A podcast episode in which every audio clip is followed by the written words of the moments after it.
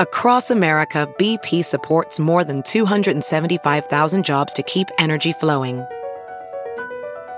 Jobs like updating turbines at one of our Indiana wind farms and producing more oil and gas with fewer operational emissions in the Gulf of Mexico.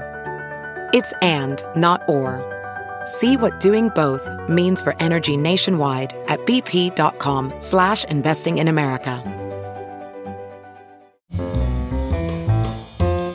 This is Merriam-Webster's Word of the Day podcast for Monday, December 13th. Brought to you by the new Merriam-Webster's Advanced Learners English Dictionary, designed for students and teachers of English as a second language. Learn more at learnersdictionary.com.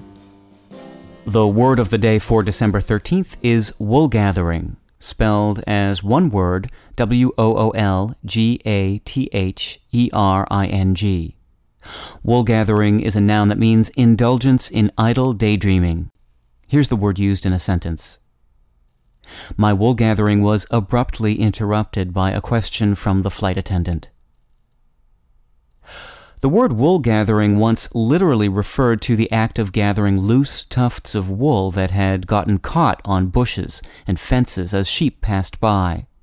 Wool gatherers must have seemed to wander aimlessly, gaining little for their efforts, for in the mid 16th century wool gathering began to appear in figurative phrases such as, My wits or my mind went a wool gathering.